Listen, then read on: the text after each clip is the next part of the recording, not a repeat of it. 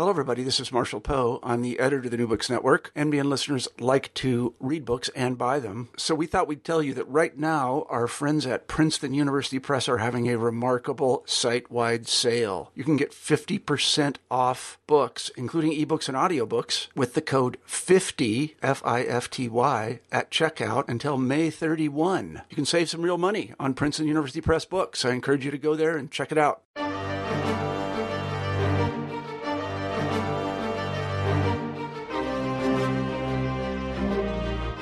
Hello, and welcome back to New Books in German Studies. My name is Ryan Stackos, and today we'll be talking to Robert Jan Adriaensen. Robert Jan is an assistant professor of history at Erasmus University Rotterdam and the author of The Rhythm of Eternity, the German Youth Movement and the Experience of the Past, 1900 to 1933. The Rhythm of Eternity was published in 2015 by Berghahn Books and contains important insight for anyone with an interest in the broader social implications of historical thought. Robert Jan Adriaensen has been so good as to join us for a closer look at the book today. So, without further ado, welcome to the show. Well, thank you, Ryan. Uh, thank you for having me. Well, first things first, tell us a bit about yourself. What's your background? Where do you come from? Well, as you mentioned, uh, I'm uh, currently employed at uh, Erasmus University in Rotterdam, the Netherlands, as an assistant professor uh, to the uh, chair of the theory of history and historical culture. Um, and actually, it is the same university as where I also uh, wrote my PhD thesis. And uh, well, for your information, the book that we're discussing is the edited version uh, of my PhD thesis. Um, so I'm currently um, uh, working on well more general themes related to what we call historical culture. And historical culture uh, is a well, it's a kind of an umbrella concept um, that enables us to study the various ways in which people uh, deal with the past and relate uh, to the past.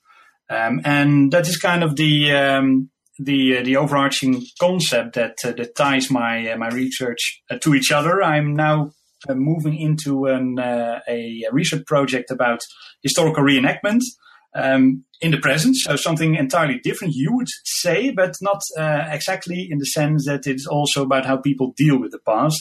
And uh, in the book, The Rhythm of Eternity, I studied exactly that. But then um, in uh, the German youth movement um, in uh, the, um, well, late um, uh, um, Wilhelmine Empire and the, uh, the Weimar Republic.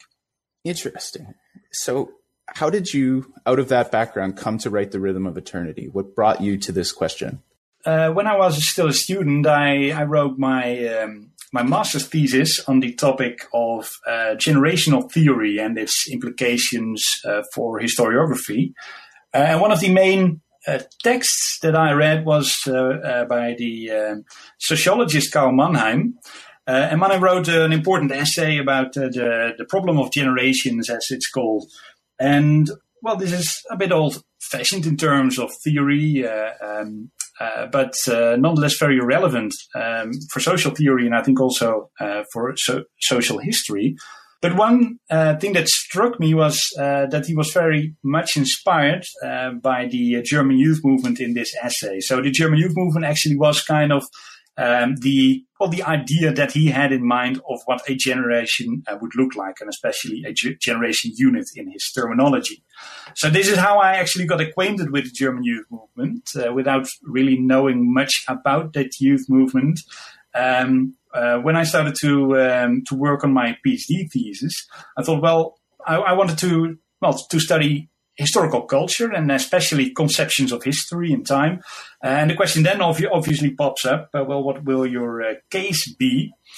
And uh, well, I, I, thought of the um, uh, this idea of German youth movement uh, from uh, Mannheim's work. Um, so, without really knowing much about it, I ventured into this territory and found that it was actually very widely researched topic already. Mm-hmm. not necessarily in the um, in uh, the Anglophone world, but especially in Germany, where uh, many historians have already engaged with this topic. But well, the uh, the question about their conceptions of history and time and their relationship to the past wasn't really that much uh, researched by the time. So um, this is how I ventured into this project and uh, and actually thought it, it might be a feasible topic. So as you lay out in the argument of the book, you're looking at the ways that conceptions of history within the German youth movement changed. And really, that change is in many ways rejecting previous conceptions of historical thought. What was the conception of history that the youth movement was rejecting, and where did it come from? Uh, well, the um, the conception of history that they were rejecting, well, not necessarily rejecting, especially not in the first phase or, or before the First World War, but but more after. Uh, well, the the idea that they were rejecting is um, is, is, the well the modern idea of of, of um, history as some kind of process um, that moves towards a greater uh, progress. Um, so it is this this idea of of, of modern history. Uh, well, this modern idea of history, I would say, uh, that we um, that we have come to know in the course of the 19th century. Um, this this idea that history is a process that is carried not by some kind of divine force, but by um, uh, well, human agency itself. We as humans are are responsible for our own actions and capable also of shaping history as such. Um, so these are the um, the, the ideas that uh, they kind of all started to feel uneasy with, um, and um, eventually also challenged. Um, so, in a larger sense, you could say, and it is, has often been said, that what this youth movement challenged was the idea of uh, modernity. Uh, and many historians have actually argued that this youth movement was anti-modern uh, in essence, uh, that they wanted to reject modernity and that they they um, well try to replace modernity with some kind of romantic longing for a bucolic German past. Mm-hmm. And this is the uh, well the, the, kind of romanticist argument for um, well a longing back towards some earlier periods in history that were then um, treated as some kind of founding myth uh, of original German essence. Well, you can immediately uh, recognize where this uh, this argument is coming from. But um, I wanted to well to take a step back um, at this question uh, for uh, one actually very simple reason, uh, and that is that um, this understanding of the German youth movement as an anti-modern movement uh, already itself implied a certain notion uh, of history or a conception of history. Um, and that, is something I find quite quite uh, problematic uh, because the logic of understanding a movement like this uh, in terms of being anti-modern, thus longing back to some kind of well supposedly authentic past, um, can only be thought on the basis of exactly this modern conception of history. Hmm. Um, so I thought, well, perhaps this interpretation is more the result of our own logic of historical thinking rather than um, the, the result uh, of a proper analysis of what um, all the, these young people back then actually thought. Uh, so this is why I started to to bracket this uh, this idea and and didn't really want to pursue this path and then study actually the the extent to which uh, they really lived up to my own expectations that they were romanticists. But I took a step back and uh, first of all tried to establish uh, an idea of what actually their conceptions of history were before uh, analyzing their particular relationships uh, to the past. So that this is um, the uh, the general argument you could say, uh, or about the um, the idea of history, and also the fact that it's um, it has um, well taken such a prominent place in the book, mm-hmm. and this I think, um, also made it possible to open my eyes um, for things that I didn't really expect uh, to see uh, beforehand. For example, the, the relevance of the concept of eternity, which is also in the title of my book. We are, well, as historians, we, we do not really think about uh, eternity as some kind of valid um, temporality. Uh, we, we rule it out because history is about past, present, and future, and the relationship between these uh, these three times. Um, but um, well, what what what struck me very much was that um, in the course of this movement, uh, trying to venture beyond um, well this modern historical consciousness, they actually started to use this concept of eternity and and reinvent it. Uh, not really in a classical theological sense of the world, but more in a uh, phenomenological way, you could say. Hmm. so this so so this is uh, is what, what what got me going in terms of uh, the idea of, of history and time, uh, and and this is um, also how I try to understand uh, the relationship between this movement um, and uh, the modernity, you could say, or the, or the, the, the type of historical thinking that they uh, try well try to challenge. Well, you start with the origins of the two most important youth associations and how they thought about historical culture in imperial Germany.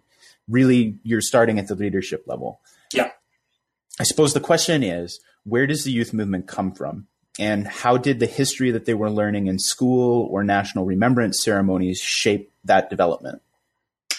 Yeah, well, they originated in the early um, uh, 1900s, or well, actually already at the late, uh, the very late uh, 19th century, um, in a well suburb of Berlin.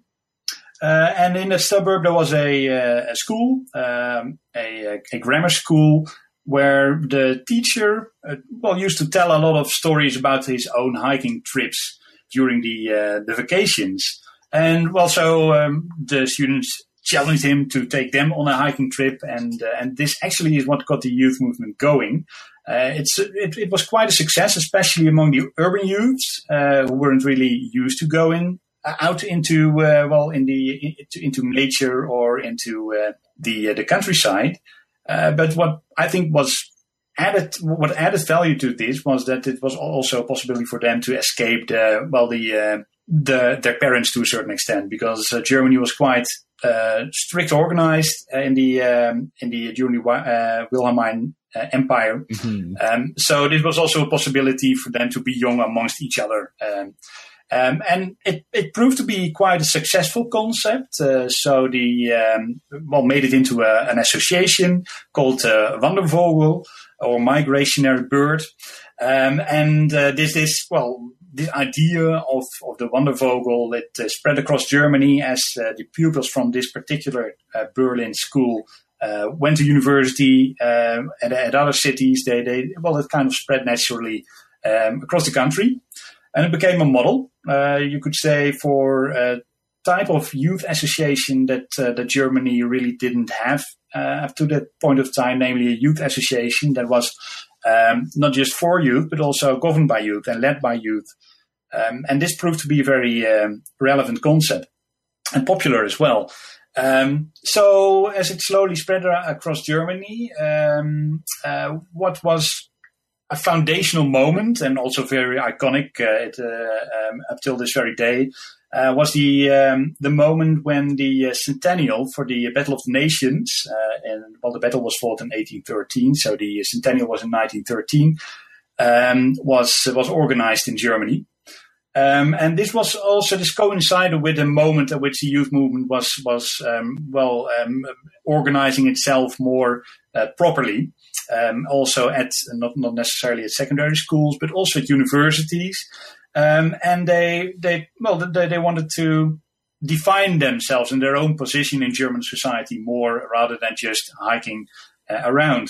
So this coincided, and it. Um, I also start with this um, this moment uh, when they organized uh, this um, this this meeting on a uh, um, on a hill in um, in uh, Thuringen um, at approximately at the moment, um, uh, same moment that when uh, in uh, the city of Leipzig, the great monument to the Battle of Nations was uncovered. Now, this um, this episode uh, uncovers a lot of the uh, historical culture of the Weimar Republic. Sorry, of the uh, the Wilhelmine Empire. Um, first of all, the monument for the Battle of Nation was privately funded. And wasn't really that supported by the emperor himself. The emperor, namely, uh, had a more Prussian view on German history and uh, and and and well interpreted the German past uh, as having some kind of um, well deterministic uh, essence in, sen- in, the sense that um, um, it was eventually up to Prussian leadership uh, that uh, the German Empire was um, was established. Uh, so it was more a kind of a, a, dynastic approach to German history that didn't really uh, live up to the uh, expectations of the liberal middle classes. and their ideas on, uh, on national identity were expressed in this well um, monu- monument to the Battle of the Nations. Uh, but the youth movement at the time didn't really feel at home in either of these uh, interpretations. Um, and uh, the main reason for that was um, um, also the very fact that they were uh, youth and they uh, that they started to see themselves in terms of being young at the time as well. Um, so, uh, as I said, this was the moment uh, around 1913 when this, this movement was uh, being uh, more and more properly organized. And this um, went hand in hand with a self definition of what it meant to be um, a, a, youth movement. Um, and this also brought up the question of their relationship, for example, to tradition. Uh, now, traditionally, you would say that the tradition is something that is handed uh, over from generation to generation. So they were actually the recipients of this tradition, mm-hmm. uh, either from the more official Wilhelmine narrative or the more uh, liberal middle class narrative. Uh, but their ideas uh, were inspired by, well, the reading of some um, sources from, from German idealism, um, especially the work by Fichte about um, uh, his uh, addresses to the German nation. And their uh, reading of these these different sources um, brought up the question of how to relate to tradition. And uh, their answer basically was that tradition is not something that is handed over from generation to generation naturally, uh, but tradition must be incorporated literally in a kind of, well, literally actually. Uh, um, um, and every generation has to appropriate this tradition, and this process of appropriation also implies a reinterpretation. Um, so these were thoughts that were quite relevant to them because they felt uh, that um, at that time, being young, being um, um, in school, uh, that they were uh, that some kind of national identity was being forced upon them. A national identity uh, that they that they didn't really have any connection to um, uh, this narrative, this, this imperial narrative, uh, for example, and they felt that well, this this this narrative is, um, even though we can believe it, it doesn't really, we can't, we can't really connect to it. Um, and um, this added up uh, to their reading of these um, sources from German idealism that also explained that, well, what nationhood is, it's some kind of the expression of some kind of spiritual content. Um, so they came to the conclusion, well, what, what German historical culture has to offer us is a lot of form, but uh, uh, little content. Uh, it is kind of an expression of something empty. Um, so they uh, then came up with this notion of well experience. Um, we first need to experience Germany um, in a, a, very bodily way, uh, and then come to terms with its own past and define a position in German history, and also construct some kind of German identity. Because without this experiential content, uh, it only uh, remains empty form. Uh, so this is um, also well. I think I think this is a very relevant moment to start this book, um, and um, because it can define our relationship uh, to the uh, the define the relationship between this movement uh, and the historical culture of the time. Yeah, and as you go on, you start to get more and more into the the actual reactions of members. The question, I suppose, becomes how the activities of the hiking associations shape their thinking I, I suppose actually the more appropriate word may be experience of their heritage. Right. Yeah. Yeah. So, uh, as you mentioned, I, I start the book actually with uh, a reading of the more uh, programmatic manifestos written by the leadership of this movement um, at the moment uh, at which they start to invent themselves as a youth movement, uh, not just as, as an hiking association. Um, but uh, my analysis or my primary sources were actually hiking reports because, as I mentioned, uh, the youth movement started off as a hiking association. They kind of they, were kind of backpackers avant la lettre. Um, they went out uh, into the um, into the countryside uh, they took the train, for example, from from Berlin or another city where they lived. It, it were mainly urban youths, uh, so they took the train uh, to to another part of Germany, uh, went hiking for a day or sometimes for the weekend, uh, and uh, went back before school started. And so these were the, the, the, daily activities that they were engaged in. And that was also what, what brought these youths and what tied these youths together. Um, so my the sources that I wanted to analyze were not primarily these these manifestos, but more the uh, the, the, the sources that um, reflected their daily activities, uh, because I think that they can give us some more insight and better insight also in how the the, the movement in general uh, reflected upon on German history rather than uh, just what the, the leadership thought uh, how they should reflect on history. Um, so um, indeed, my, my main sources were uh, hiking report, and uh, they proved to be very valuable uh, in terms of offering insights that you wouldn't find in other um, well pieces of historiography about this particular movement. Um, and the well, as I mentioned, the notion of experience was something that, um, and the importance of that notion was something that came to mind uh, when reading uh, these well hiking reports. They were all about experience. Uh, they, they they were looking for, as they called it, erlebnis. Now, in German, the concept of experience can be um, uh, well translated in two ways. Either you have the concept of uh, Erfahrung, uh, which has more a cognitive con- connotation to it, uh, or the concept of erlebnis. And erlebnis has more a phenomenological or a bodily connotation to it. Uh, and what I were looking for was erlebnis. So they wanted to, to, to experience uh, the German countryside and experience nature uh, together, uh, and um, and and they were actually looking for these kinds of experiences. And think about, for example, sitting uh, together around a campfire, singing folk songs uh, or venturing into some kind of uh, forgotten ru- ruin somewhere uh, on a hilltop and spending the night there.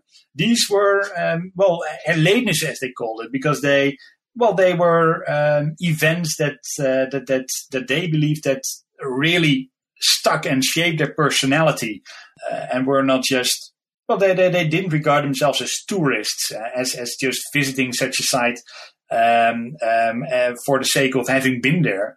Uh, they they wanted to well to to have this kind of experience, and they were also very disappointed whenever they went out for a hike and they didn't have any experience at all. When when there were no memories that really stuck, or no no experiences that really stood out.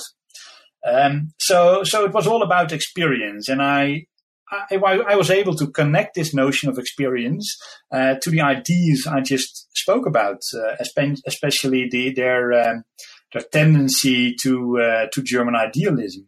So they connected this concept of experience, which is all over these uh, these hiking reports, to the larger uh, theories, and the idea was that the educational value of this this youth movement uh, could be that when young people um, go um, uh, hiking, uh, and they, they, they, well, they, they experience all kinds of, of, of, of connections, of, of, of, friendship, of a sense of community.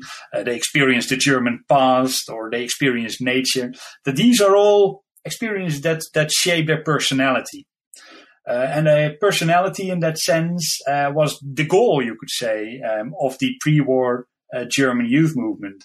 Um, it was all about well establishing a personality, and that um, with that they primarily meant um, establishing um, some kind of disposition um, in which uh, they were able to act uh, on their own behalf and uh, on their own premises rather than acting because somebody else wants them to act in a certain way. Um, and this is also where the, the, the notion of Führer actually comes from in as it was used in the German youth movement. So the Führer was actually the leader of the hike. Uh, and he, he, was perceived to have a personality in the sense that uh, his example um, could inspire others um, to uh, to well to critical thinking, critical judgment, uh, and also to um, to be um, self-aware and um, well quite uh, certain of their of, the, of themselves, you could say. So there was a connection between the the, the pedi- well, more pedagogical um, imagination of the youth movement and the actual hikes and the importance of this notion uh, of experience. And well, as my uh, my book is uh, about their perceptions of the past and of history, um, you can, you can understand that this this this notion of experience was also of prime importance uh, for them. Um, because they thought, well, the past is something that you can approach cognitively, as we do in school, through reading books, but then it remains some kind of empty knowledge. Um, reading something um, doesn't really, mm, well, bring it to mind in a lively way. Um, it is you need to have been there. You need to have have had some kind of experience of the content you've read. Otherwise, um, it it remains just empty knowledge. Um, so the the, the uh, drive to experience the past was was very urgent, um, and I think that this is um, well, actually, this is this is my main conclusion uh, about uh, the way the pre-war uh, youth movement related to to their past. Namely, they challenged not not yet the uh, the entire notion of modern history as such, but mainly the way uh, or the mode uh, in which uh, society needs to approach history. So they challenged the more cognitive approaches to history um, and said, well, um, well, prior to cognition, you have this idea of experience, of having been there, and that creates um, um, social bonds, uh, and, and and it comes prior to any cognitive reflection. Um, so they didn't really challenge the entire idea of history as such. They still perceived history to be some kind of process. Um, but uh, and they still perceive the past to be essentially different from the present. Uh, but they challenged the way in which society needed to relate to that particular past. So this is where the uh, the, the, notion of experience became important in terms of their uh, relationship uh, to the German past. So a lot of historians point toward the First World War as this defining moment in in generational development. And I absolutely devoured this part of the book. You're in dialogue with a lot of ideas that are the subject of debate right now, particularly with this idea of generational confrontation and the longing for folk community. But my question for you is how did the First World War shape the German youth movement? Well, it was quite defining, actually. Um, um, one of the well, actually, um, the defining moment, you could say, uh, was the um, the experience of August 1914. And this is a very pivotal moment in, in German history. Uh, they, they, call it das Augusterlebnis. Uh, so the experience of, of the start of the First World War, um, uh, at which, well, the German people were united uh, and, and all kinds of social divisions temporarily faded away as they now were united um, uh, as a nation and confronted um, um, uh, an external enemy. Um, so, well, this is um, a moment uh, that has often been well. It, it's, it's today there is the tendency to to deconstruct this as a myth, um, but I think. Uh, there is actually some truth uh, to it in terms of the German youth, of the importance of this experience for the German youth movement it actually was a myth uh, for the German youth movement, but not in the terms that we understand myth, but perhaps more in the Greek sense of the word. Uh, it was a moment that that conveyed some kind of of truth, uh, rather than um, a moment that uh, that that kind of well deluded an entire nation. Um, so what I, what I, what I mean with that is that uh, up to the start of the First World War, this notion of experience was very important uh, for the youth movement as such on their hiking trips. Um, and uh, they, um, uh, well, they, they tried to connect to the German past, especially the, um, the uh, more rural past. Uh, they were very into folklore, folk songs, etc. Um, through experience, but um, the start of the First World War, they and especially this experience, is also um, uh, explained in terms of erlebnis, not um, erfahrung. This erlebnis of, of uh, August 1914 actually gave them something to think about because something very peculiar happened. The youth movement was quite it was challenging official uh, nationalism and the patriotism of the uh, of the uh, of the German uh, Empire. Uh, because it, it was challenging uh, this patriotism because they found it to be well very empty uh, in essence. It, it was a patriotism of the word. Uh, they call it a beer hall patriotism, a patriotism of people that are uh, very proud of themselves and their nation when they're entirely drunk, but uh, they, they don't really live up to that in daily life. Uh, what was striking for them is that uh, in August 1914, when the war started, you would expect these kinds of youth movements to oppose the war. Uh, some actually did, uh, but um, that wasn't the general tendency. They, they uh, somehow embraced it, even though they were very anti-nationalistic up to that moment. The reason why they embraced it is because this very experience of August 1914 um, gave them the feeling uh, that the that um, now finally this experience of of what it meant to be German had arrived. Whereas prior to that moment, German nationalism uh, was well despised as a nationalism of the word, empty rhetoric, as, as some kind of actually invented identity that was put on, uh, uh, projected onto the people. Uh, they now had the idea that there was some kind of internal essence, some internal bond uh, that made it possible to come up with a nationalism that is the expression of this experience, rather than there, that there is some kind of, um, uh, of, of cognitive notion of identity, well, forced upon people. So, so this is why the German youth movement actually uh, kind of embraced this experience of August 1914. Um, and also why the beginning um, of the, the, the, the, First World War uh, actually uh, looked quite promising to them because it, it made them, it, it enabled them um, to, well, to have some hopeful uh, thoughts about the, the German future. Uh, because now they found that, that finally this notion of nationhood uh, has been embodied. But the, the war, well, uh, even though it, it started quite good from a German perspective, um, um, by 1916, you see a turning point. Uh, the, the, war had, uh, uh, well, the optimism had, had, had, had well, uh, kind of faded away. Um, as the, the war was stalled in the trenches at the Western Front, and um, at also for, for the soldiers, many young people from the youth movement volunteered, went to the front. They actually uh, maintain some kind of organizational structure um, um, at the front, uh, very um, well in a very um, well basic way, but they were able to communicate and even um, even make hikes uh, when they were uh, uh, not on duty uh, behind the behind the front lines, um, at least for example through through Flanders. But 1916 was kind of a, of a turning point because also the, the, the, young people at the front they, they started to hear stories about uh, war profiteers and, and, and all these kinds of stories that it generated the idea that nothing actually had changed. Um, and that, that that optimistic feeling of a new Germany having finally arrived that they had at the beginning of the war. Uh, well, it it was uh, um, not re- it, it wasn't uh, capable of sustaining itself and real, realizing its full potential. So this is the moment when they uh, started to think uh, about. Uh, well, change and about what a new Germany should look like, but also what should constitute a new Germany after the war. And uh, this is the moment. Uh, so in the, the, the, the, last years of the First World War and the first years after the First World War, uh, when this, this notion of eternity becomes very important.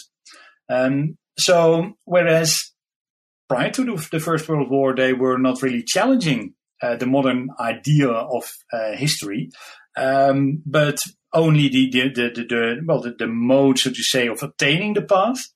They now started to think the following question well, um, if you want to establish a new Germany after the war, and we want to avoid the same pitfalls um, that we have seen so far, if you want to establish a truly new society, then what you also need to do is not just change the way um, you kind of fill in this ideal society, but you also need to change the very fundamentals um, of your conception of history. You need to revise the way you think about the the preconditions for establishing a new society.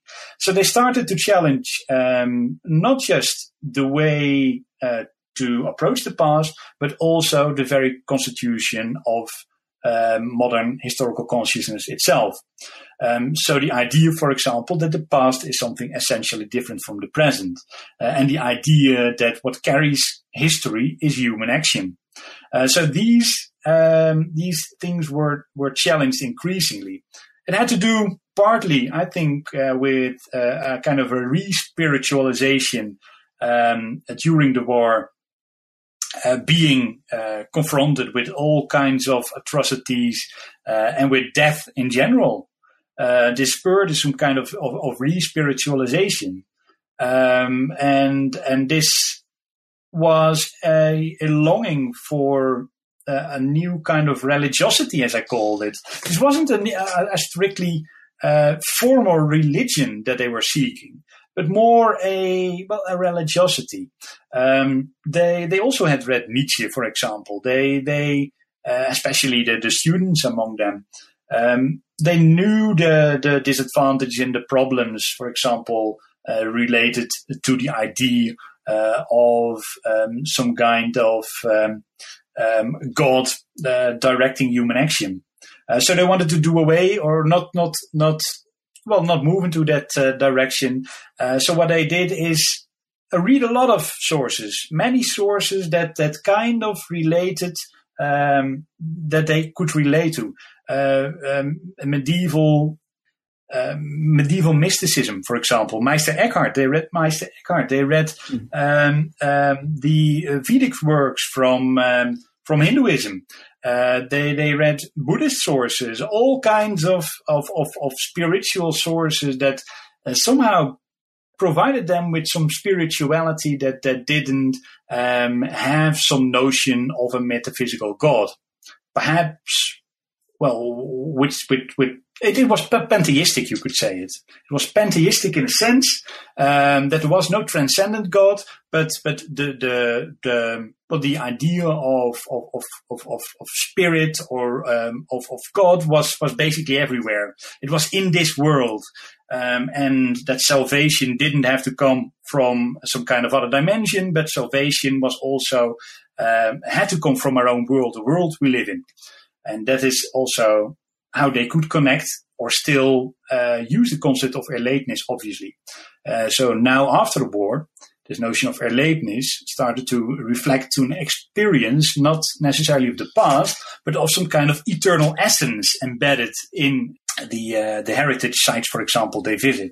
So now uh, it was all about experiencing eternity, and this etern this notion of eternity um, is uh, something that you see reflected uh, or, or, something they saw reflected, for example, in uh, in, in, in these these hikes. Uh, the idea of community was also becoming more and more important, and community was also imagined uh, as something that had to be founded upon some bond uh, that people shared. It was not just uh, temporal. That wouldn't fade away, but it was something that, that that was everlasting. It was was eternal in a certain sense. Uh, and it sounds very vague, uh, and and, uh, and it's, it's certainly very vague when you read the sources. Because it's very difficult to even try to comprehend things that these young people hardly comprehended themselves.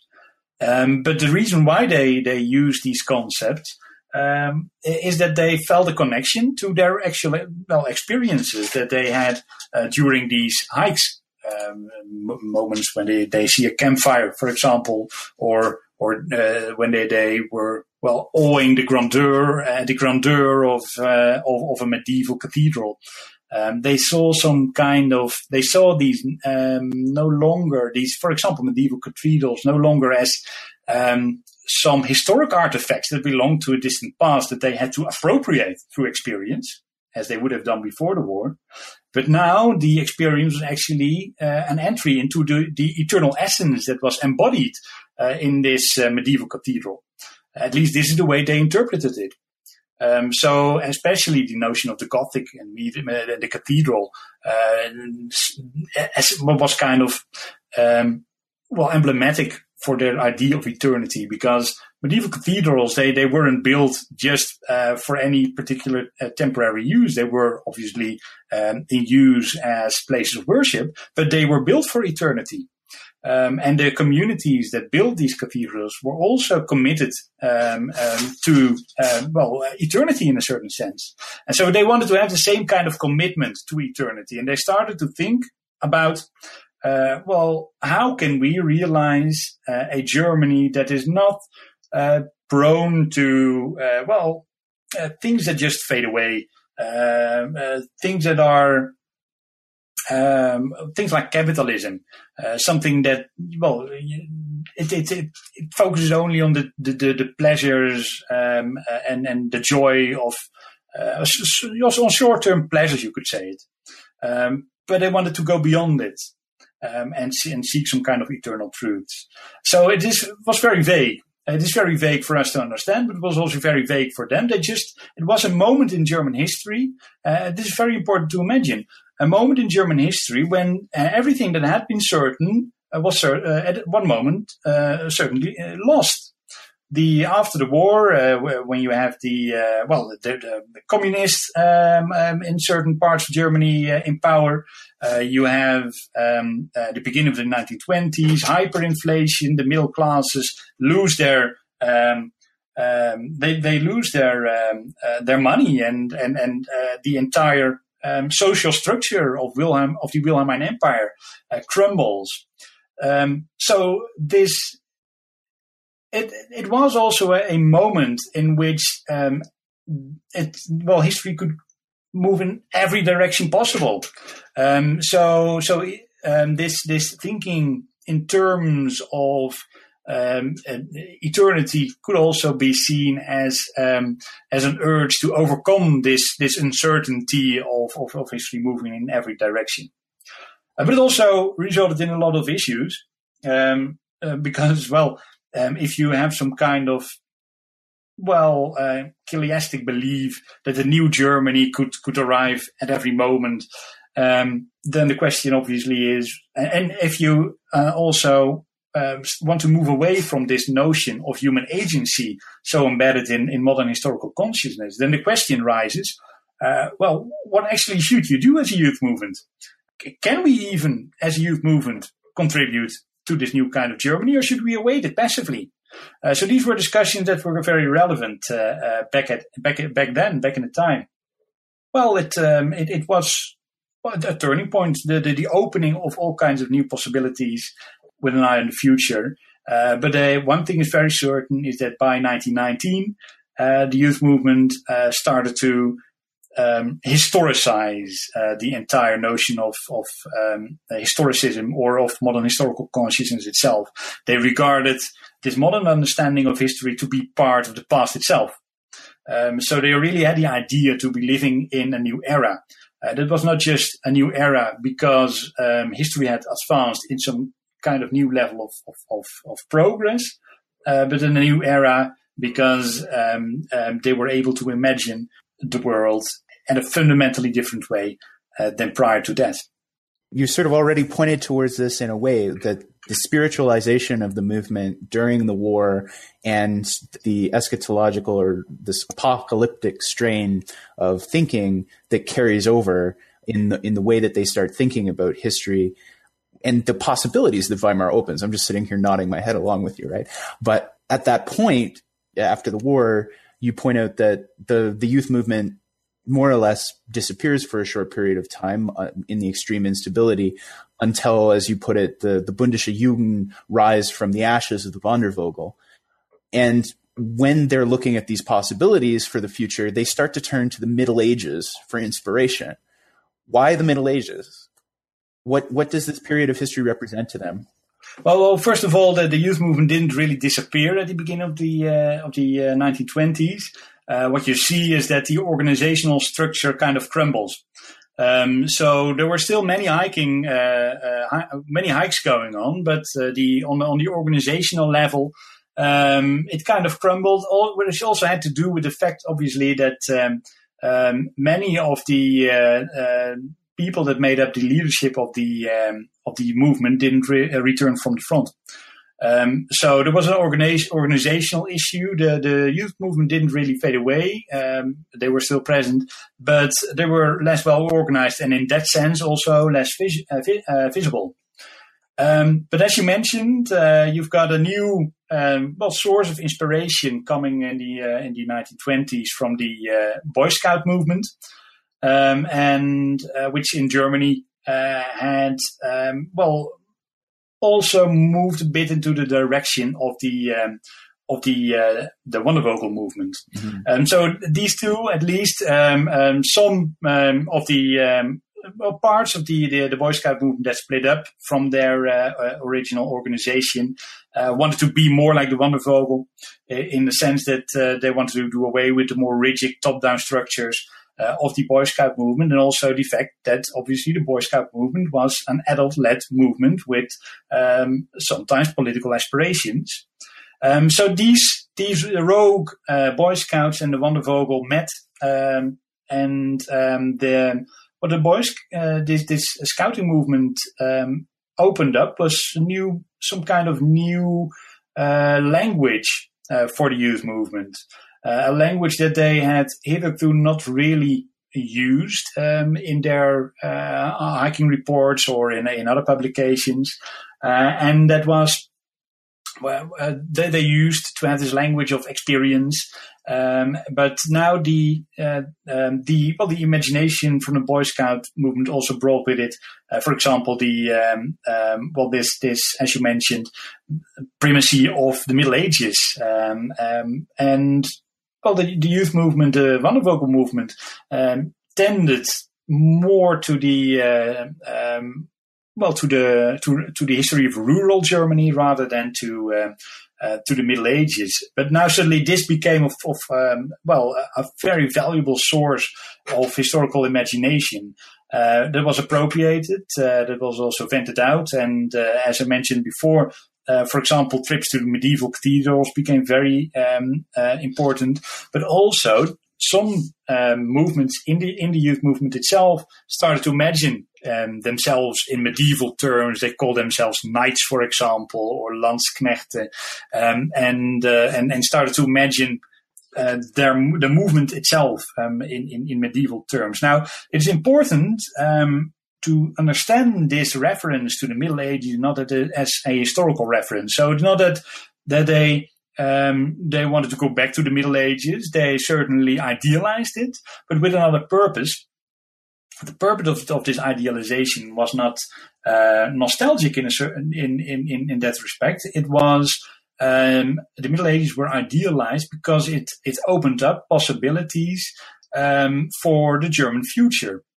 Uh, and that sounds a bit contradicting, um, but it has to do with the very uh, notion of eternity embedded, or at least what they saw uh, being uh, embedded uh, in, um, in, in the Middle Ages, for example, in these cathedrals, but also in the figure uh, of the medieval knight. Um, and, and, this idea of knighthood uh, certainly came from from the Boy Scout movement. Um, so these were well references that that that well brought new uh, ideas and also new vocabulary to the uh, uh, German youth movement, which was very convenient for them because, because they were um, especially uh, at that moment, let's say the mid 1920s, exploring these possibilities. Uh, because imagine um, what happened after the war. What you see first in the first uh, years directly after the war, there you have this kind of chiliastic movement or, or some kind of eschatological uh, well expectation, mm-hmm. um, and uh, this this expressed itself um, in terms of um, the youth movement feeling that they had some kind of well avant-garde position in which they were the uh, the carriers of a new Germany. So they went, for example, I just um, describe one of the, the these chiliastic movements called the Neue Schar. Uh, they, they, went out um, doing their uh, organized hikes, uh, but now really engaged with the public and the audience and, and, and, and created, well, mass uh, folk dance events, for example, in uh, in German towns um, that, that that really got some kind of chiliastic feeling to it because everybody danced together uh, on these tunes and, and and and they really felt not just these people from the youth movement, but there are well are very rich sources about it uh, um, that the people from these towns themselves really felt that a new time was coming. Uh, but as always the case with uh, with eschatology, uh, whenever this uh, new uh, new era doesn't really break out immediately, uh, you have to um, um, kind of put it in the distant future. Um, so this is also why the why the, um, this new language of of medieval references proved to be very useful for the youth movement. because they now were able to speak about um, their expectations in more general terms, um, as um, um, and by imagining themselves to be, for example, knights. Um, um, they, even though they knew that some kind of new Germany was not yet there, um, they kind of simulated it, you could say, to a certain extent. As we move out of this period in the late Weimar Republic and begin to approach 1933, the Bündische Jugend increasingly turn abroad in their in their hiking activities, which you say fuels these utopian expectations for the future. How so? Well, um, first of all, uh, this was something that was uh, was made, made possible also by the economic prosperity that um, uh, of the later 1920s. Um, then, so they they went um, further abroad, uh, not only because of that, but also I think because of the fact that they were increasingly well organized during because of this merger with the um, the Boy Scout movement in the in the Bündische Jugend, as they were now called. Um, so they went went further abroad, and um, um, one thing that is very important is that uh, whatever light uh, lies beyond the German border for them at that point um, was something that was somehow unknown as well. Uh, think about the geographical imagination um, of the average German um, in the um, uh, during the uh, the Wilhelmine era. Um, you have these large empires that cover the uh, that cover Central Europe.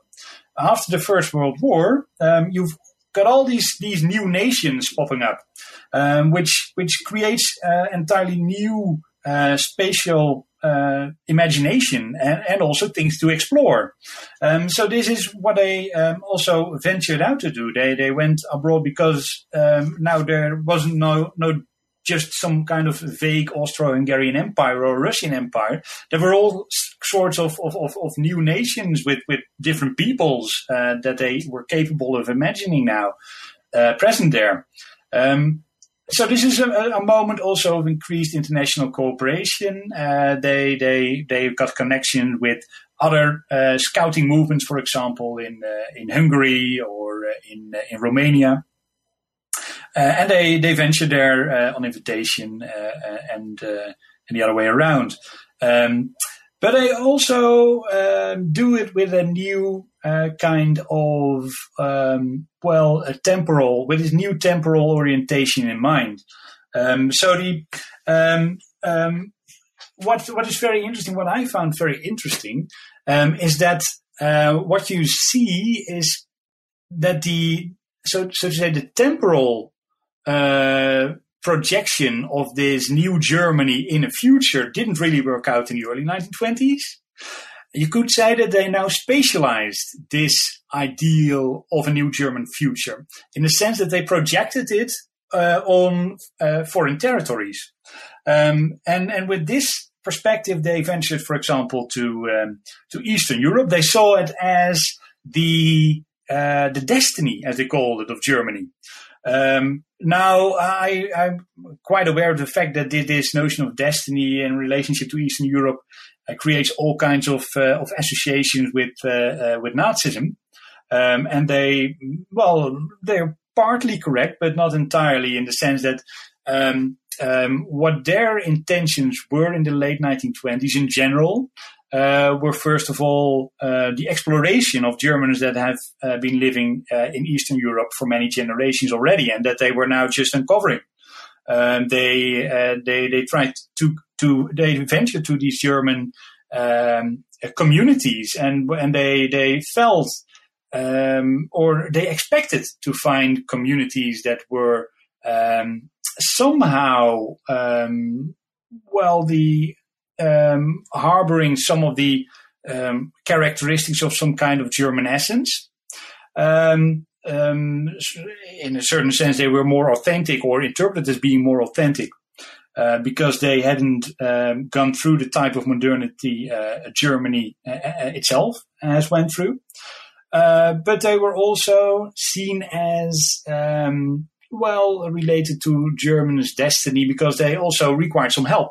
Um, there were well, some Eastern European nations quite um, strong uh, nationalization policies uh, by the new national governments put in place. So it was an attempt to well to, to, to get to know these people, to understand them, and through understanding them, also trying to understand yourself, um, and also map them. Um, so they, they actually did some scientific research. Some some people and some some of these youth groups were actually uh, contacted by ethnologists, uh, for example, from German universities, uh, to carry out some some fieldwork for them. Um, but they also uh, went to other uh, destinations, for example, uh, Greece. Um, it's also very interesting. well, they were now capable of moving further and further away.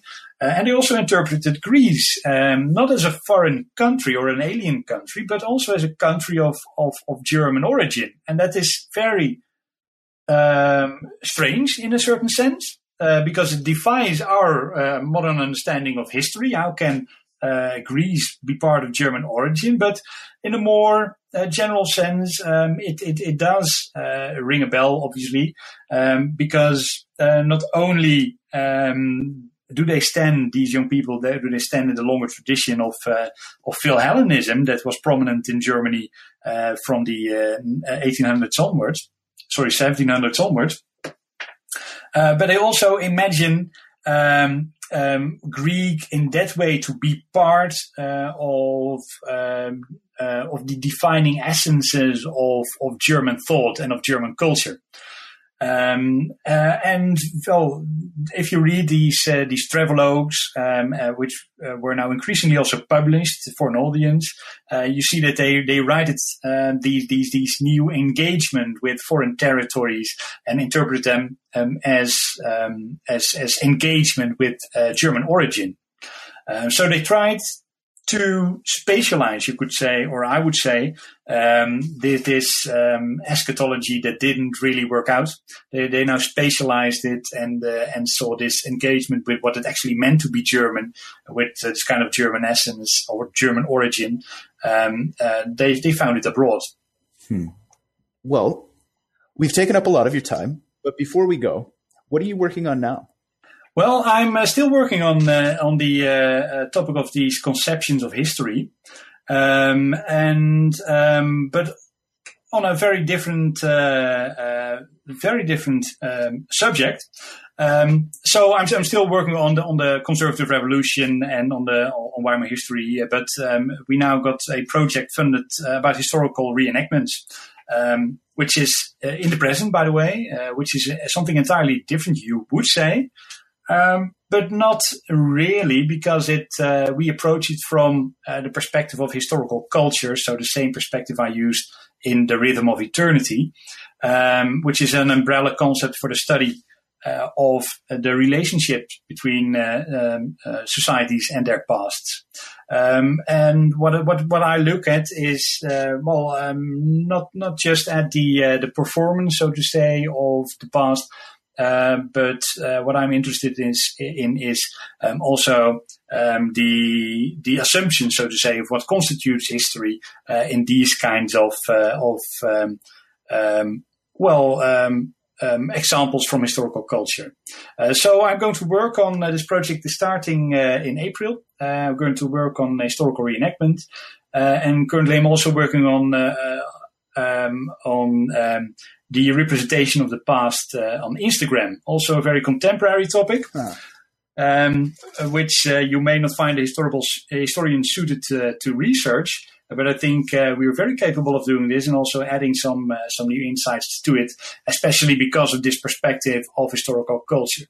And one of the the things that really tie my my my book to my current research, I think, um, is the idea that um, we tend to approach uh, our relationships to the past always in narrative form, uh, in the sense that, uh, um, well, um, um, the, the past as such is, is, is, is, unattainable, but we bridge it through narrative, through through talking about the past and, and, and writing about it. Um, uh, but what I found intriguing in my uh, uh, my research about the German youth movement was that um, perhaps um, it might not really be the case that attaining the past is only capable uh, in a narrative or a cognitive way. Um, perhaps we should also take the notion of experience into account. And uh, in that sense, I'm really connecting to uh, well more uh, recent uh, theorists um, uh, like Frank Ankersmit, who also wrote, wrote about historical experience. Um, so I think this is something we should um, should explore. Um, and I, I, I did this in my book, The Rhythm of Eternity. Uh, I focused on, uh, well, the, the ways uh, these young people uh, tried to experience the past and make sense of the past in terms of experience. Um, and I'm, uh, I, I, intend to study uh, historical reenactment from the same perspective. So not do away with these um, historical reenactments because they do not uh, these these people that reenact do not really live up to our expectations of what a proper dealing with history should look like. Uh, but see it how they do it themselves and, and, and, and, analyze the terms and also the temporalities they use uh, in order to um, to make their actions meaningful. Well, it sounds fascinating. I hope to have you back once the time comes. Yeah, well, uh, um, um, let's see, and I'm surely uh, looking forward to it. Thanks very much for joining us today. You're welcome. Thank you. Well, that does it for us here at the New Books Network. Once again, we've been speaking to Robbert Jan Adriaansen about The Rhythm of Eternity, the German youth movement, and the experience of the past, 1900 to 1933. It's available from Berghahn Books, published 2015. And if you think you might be interested in picking up a copy, consider using the link in the blog post. It'll help Robbert Jan out, and it'll help us out here at the New Books Network. On that note, the New Books Network is a nonprofit organization made up of volunteers like myself who believe in the importance of sharing the latest research with as many members of the public as possible. That's enough to justify my time, but if you agree with our mission and you think you get something out of what you hear, please consider donating. Your contributions are tax deductible, and you can find a link on the New Books Network website. With that, I'd like to thank you for joining us and wish you a Merry Christmas and some happy holidays. Drive safe and hope to see you next time. Until then.